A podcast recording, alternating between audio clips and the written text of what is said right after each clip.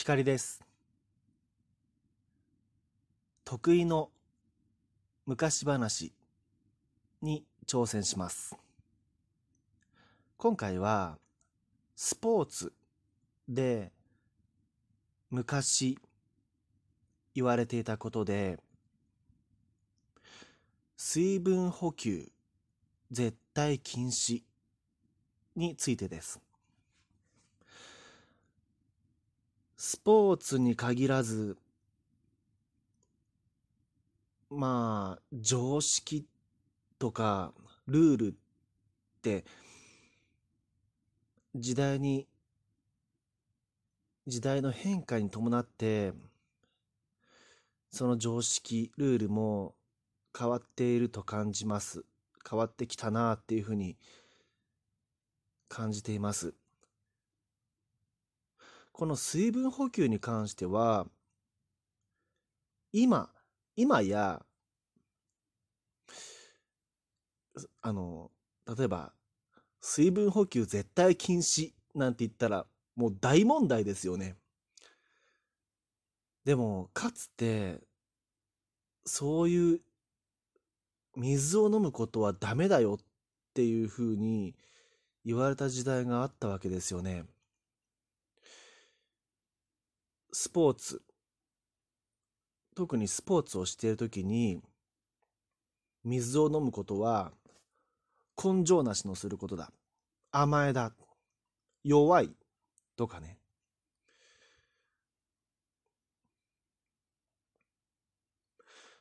まあ、これで僕がこの言葉で思い思い出すのが、野球を小学生の頃やってたんですが、その時、うん、まだレギュラーにもなれない頃、ふその古い慣習が残っていたんですね。我がチーム、野球チームに。水を飲むなよ。本当に、こう、ななんていうのかな。飲んでいいタイミングが決まってた感じなんですよね。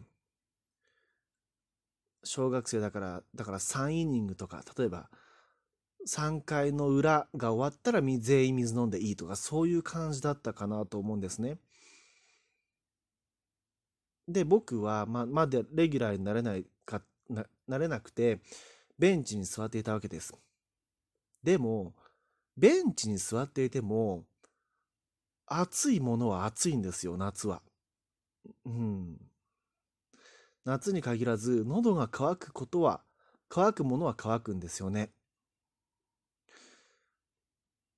でも、つい、あの、近くを通り過ぎた、過ぎようとした時に、その、ウォーターサーバーっていうんですかね、今で言う。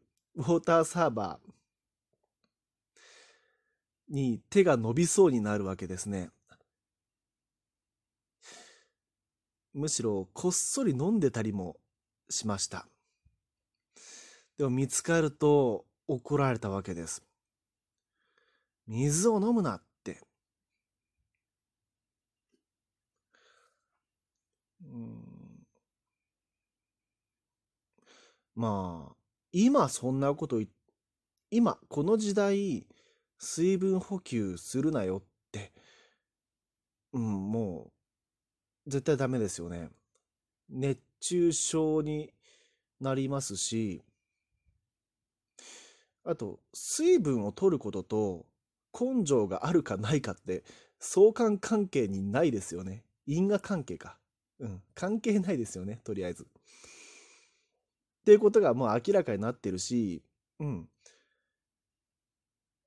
水分を、まあ仮に水分を取ろうが取るまいが、強いチーム、強い選手は強いし、負ける人は負ける。うん。だからやっぱりこの水分補給絶対禁止って、もう精神論ですよね。根性論ですよね。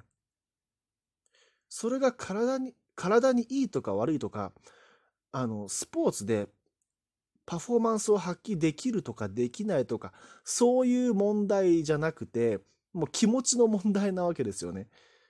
気の持ちようで、うん、確かにスポーツ中に飲む水は美味しい。でもその美味しい快感が快感と感じてしまう。心よいと感じてしまうことが、まあ、甘え？とか、そういうことをしていると、そういう、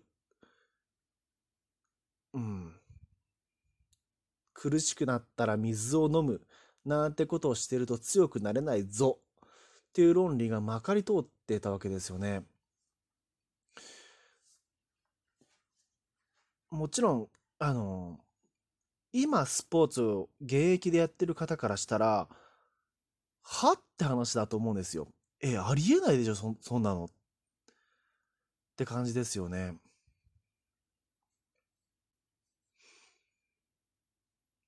まあ、スポーツの世界だけでも、まあ、これ以外にも、今では信じられないような、うん、慣習、習わし、常識がありました。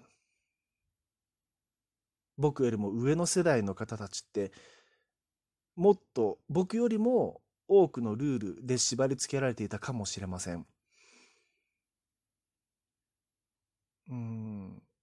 だからそれって、だから精神論、根性論で来てる常識だから、発生した、うん、ものだから、やっぱり、うん、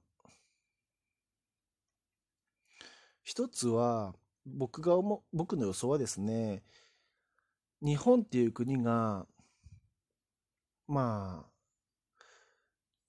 あ、貧しい国、国、貧しい時代を経験してるからかなと思うんですよね。まあ、どの国もそうなんでしょうけど、貧しくて、あとは時には、お国のためにという理由で、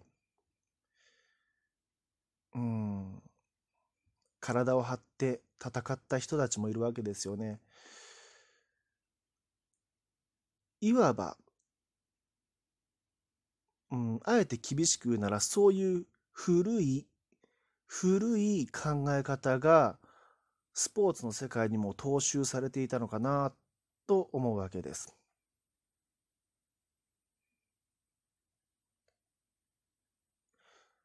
うん。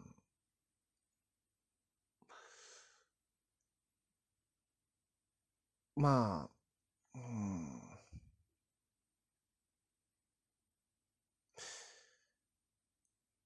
今ではね、あの、水どころか、どっちかというと、あの、アクエリアスとかポカリセットのような、もうちゃんと体に浸透する、いち早く体に浸透するものとか、なんていうのかな、スポーツドリンク自体も進化してますよね。きっと。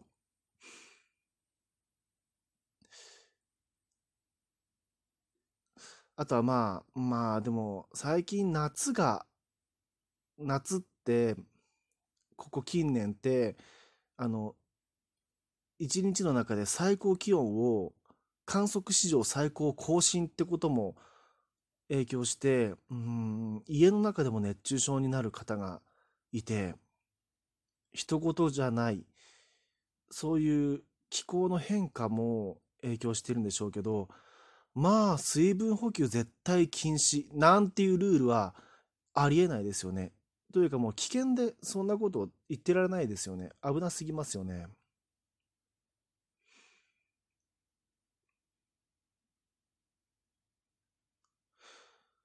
うーん。なんか、それに関しては、例えば僕が振り返ってみて、例えばよくこういう言葉ありますよね。ああ、昔は良かったなっていう言葉。それが今回のこのお題、水分補給絶対禁止には当てはまらないなって思うんですよね。水分補給絶対禁止。ああ、よかった。とは思わないな苦しかったなっていうお話でした。以上です。